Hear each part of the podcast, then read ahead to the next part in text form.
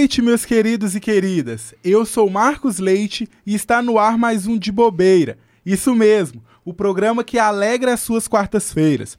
Hoje nós vamos fazer um giro pelo estado e abordaremos o retorno das aulas em algumas cidades de Minas. Mas, como sempre, eu não estou sozinho não. Tem um pessoal, além de vocês, claro, que irão embarcar nessa comigo. Boa noite, meu querido amigo Gabriel Dutra. Boa noite, meu querido amigo. Boa noite, ouvintes do De Bobeira. E como você disse, o assunto de hoje é educação. Que saudades de acordar todos os dias e ir cedo para aula no ensino médio. Eu era um bom aluno, viu, Marcos? Aliás, só tirava notão, não atrapalhava uma aula, sentava na frente, era o queridinho dos professores. E além, além disso, meus professores podem confirmar isso. Ou será que não? E você, Marcos, como você era na escola? Com essa cara aí parece que dava bastante trabalho, né? Olha, eu posso confessar que eu era um aluno bom e rebelde ao mesmo tempo. A questão era como eu acordava, mas sempre fui o queridinho dos funcionários do colégio. Apesar do, dos pesares, era um prodígio. Mas agora, aprofundando mais no assunto, a qualidade da educação no estado e no Brasil teve uma queda muito grande desde o início da pandemia. Mas no último dia 3, houve o retorno das aulas presenciais que estavam em regime remoto desde março de 2020. Nós, juntamente com nossos repórteres, resolvemos fazer um giro em três cidades do estado, incluindo a capital, é claro. Depois de um longo período à frente dos celulares, computadores e tablets, como será que está tudo nesse retorno? Como foi se deparar com esse novo normal, hein, Gabriel? Pois é, Marcos. As aulas presenciais voltaram, mas não sem uma pequena faísca nos bastidores. A deputada Beatriz Cerqueira, do PT, entrou com uma, com uma ação na Justiça contra a determinação do governo de Minas para a retomada dos alunos às aulas presenciais. A deputada alegou que a pandemia ainda não acabou e que o retorno poderia gerar aglomerações. E ela também defende o ensino híbrido, até o fim da crise sanitária, e diz que esse meio é uma reivindicação das famílias dos estudantes. Em meio a essa polêmica, nosso repórter João Lima está em Pedro Leopoldo. Entrevistou Natália Luiz, responsável pelo setor de visão de ensino. Boa noite a todos. É isso mesmo, Dutra. Eu estive com Natália Luiz, a chefe de divisão de ensino da cidade de Pedro Leopoldo, na Secretaria Municipal de Educação. Natália nos contou como foi a criação do protocolo de volta às aulas, que retornaram presencialmente no dia 9 de agosto de 2021. Ela também falou sobre como está os avanços do protocolo. É com você, Natália. Olá, saudações a todos. Me chamo Natália Luiz Pereira da Conceição e atualmente sou a responsável é, pelo setor divisão de ensino do município de Pedro Leopoldo. É, com a oportunidade, eu gostaria de falar de maneira breve é, sobre o processo gradativo de retorno às atividades presenciais da rede de ensino de Pedro Leopoldo. Bom, em julho de 2021, após reuniões com diversos representantes de segmentos vinculados à educação, é, nós organizamos a primeira versão do protocolo, elaborado com as restrições e cuidados sanitários distanciamento social nos espaços de uso comum de um metro e meio e a possibilidade de retorno de até 30% eh, da capacidade da turma. Com esse retorno, o Comitê Covid do município acompanhou rotineiramente o cenário social e clínico e, a partir disso, foi possível avançar com esse retorno, né? É, podendo a partir de então atender até 50% da capacidade da turma. É, esse avanço ele ocorreu em outubro. Bom, os cuidados sanitários e as restrições foram mantidas, o distanciamento social nos, no, nos espaços de uso comum foram reduzidos, o que era um metro e meio virou a partir de então 90 centímetros. O que foi mantido em relação ao distanciamento foi apenas no refeitório, é, uma vez que os alunos, né, os profissionais, eles precisariam tirar a máscara para se alimentar. Então, o distanciamento no refeitório de um metro e meio foi mantido. É, bom, dando sequência ao rotineiro acompanhamento do Comitê Covid, foi possível avançar ainda mais e, de acordo com as orientações do Estado e o cenário favorável do município em relação né, aos casos de Covid, o distanciamento social ele foi extinto, o retorno foi autorizado para 100% da turma, né? Mas as orientações sanitárias e algumas restrições foram mantidas a partir, né, muito recentemente de novembro, dia 1 de novembro. Nesse momento, é, estamos analisando o impacto desse retorno, né, com a possibilidade de 100% da turma. É, é bom reforçar que todo esse processo de avanço gradual de retorno às atividades presenciais, ele não era obrigatório, ele não é obrigatório, cabendo à família decidir ou não é, se é, optaria pelo retorno. Mas o que a gente tem percebido é uma adesão muito grande para o retorno, principalmente na rede municipal de ensino. Bom, é, além disso, né, é importante dizer que esse retorno ele só se tornou possível a partir do trabalho conjunto realizado pelo município, que envolveu outras secretarias municipais, parcerias, né? E a exemplo, é, eu quero citar a mobilização que foi realizada para que os, para que os profissionais da educação pudessem ter a vacinação, pelo menos a primeira dose, antes do nosso primeiro retorno que aconteceu em agosto. É isso mesmo, Natália. Com o avanço da vacinação, também vamos avançando, principalmente na volta às aulas. Rapidinho receberemos 100% da capacidade das escolas e aos poucos é, as restrições irão acabando. João Lima para o estúdio com Marcos e Gabriel Dutra. Obrigado, João. Ah, Marcos, você se sentiria seguro para a volta às aulas segundo esse protocolo? Olha, para ser bem sincero, eu teria um pouco de dúvida no início. Mas eu acho que a saudade, assim, de ter ficado tanto tempo longe, aquela conexão, é, não tem nada que paga, né? Eu acho que eu voltaria com o pé atrás e um pouco tranquilo. É uma coisa muito complexa isso tudo. É, pior que eu concordo com você, viu? E assim, a gente tá na faculdade, mas também tem as pessoas que estão lá no ensino médio. O ensino médio é um momento que a gente sempre fala, nossa, mas que saco, cansei de estudar, tanta matéria. Mas quando a gente forma, a gente sente uma saudade de voltar. Às vezes pode nem até ser pela, pela escola, mas sim pelas amizades e tudo mais. Mas assim, eu confesso que eu tô muito feliz que eu tomei minha segunda dose. É, então, também. isso já é um motivo para poder ficar mais tranquilo, né? Para poder voltar às aulas, né? Mas enfim, eu acho que vale a pena voltar, porque os amigos são muito bons, além do, do espaço, a gente distrai bastante e aproveita a vida, né?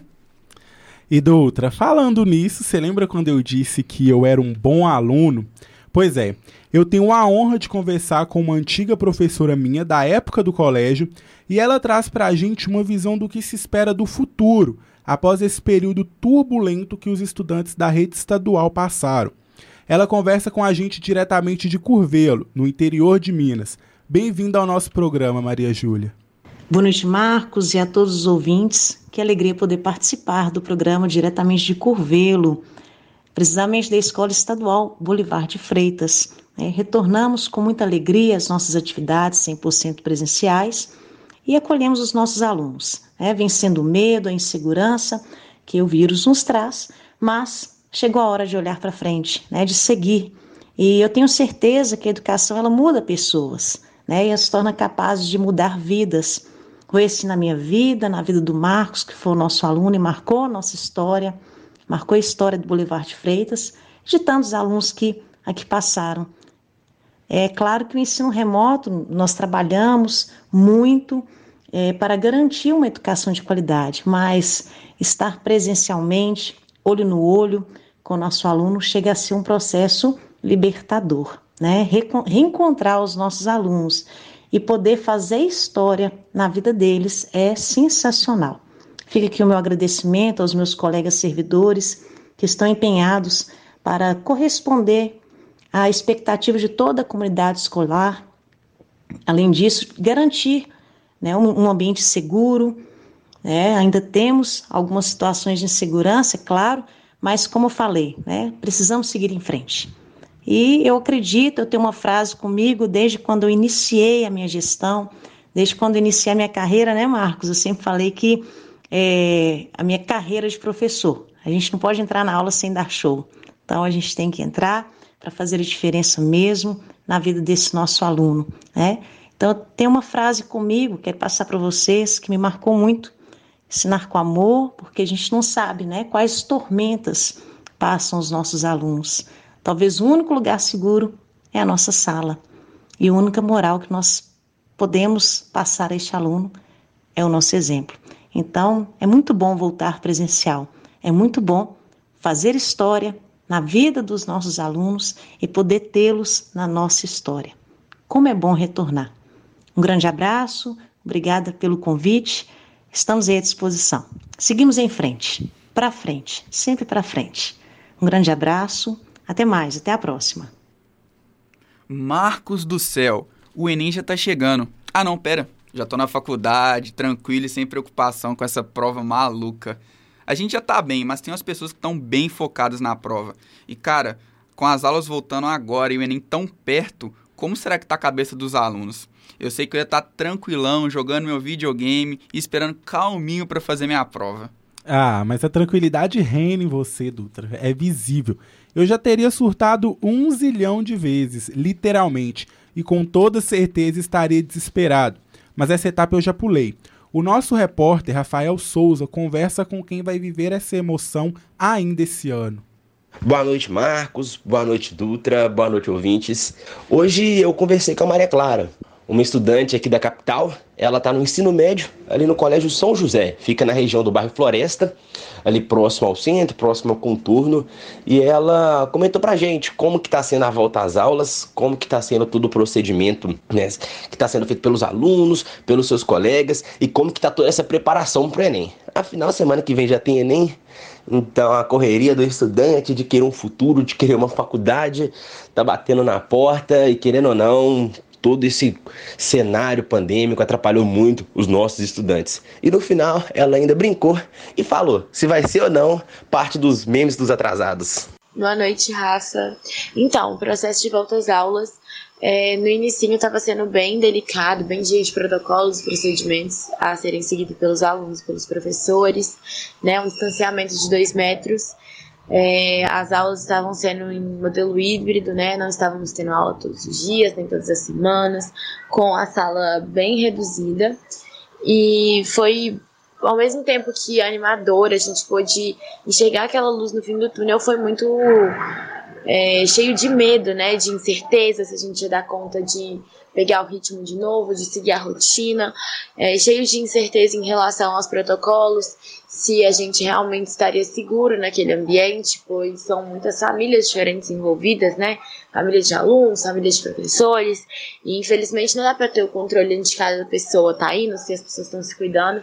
Então, inicialmente, como não estava todo mundo vacinado, estava é, sendo um processo bem preocupante, mas estava dando aquele prazer de voltar às aulas, de reencontrar os amigos, de reencontrar os colegas, e por mais que não, não podia ficar tão próximo, né, é só da gente estar em sala, aprendendo ali com o professor, aprendendo com os nossos colegas, já estava sendo bem diferente do ensino remoto.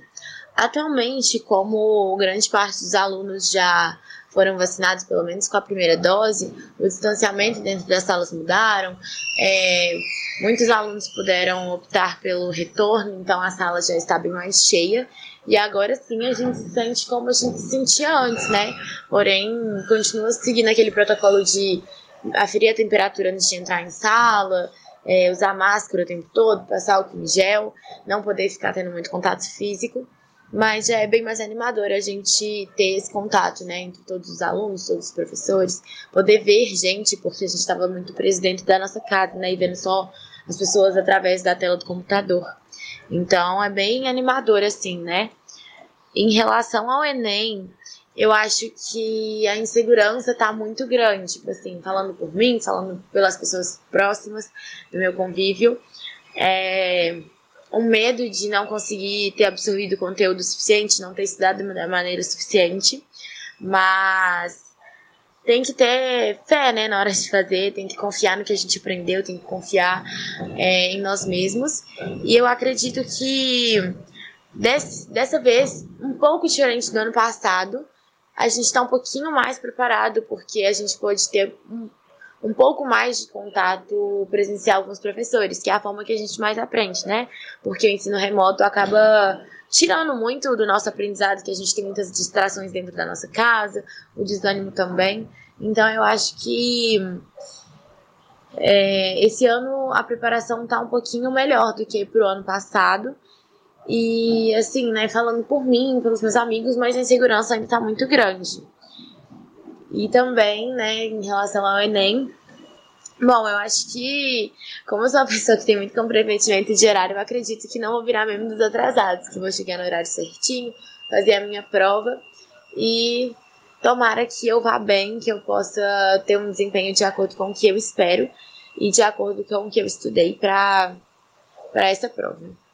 E essa foi a Maria Clara trazendo para gente como que está sendo um pouco da adaptação dos alunos aqui em Belo Horizonte com os protocolos né, do retorno às aulas presenciais.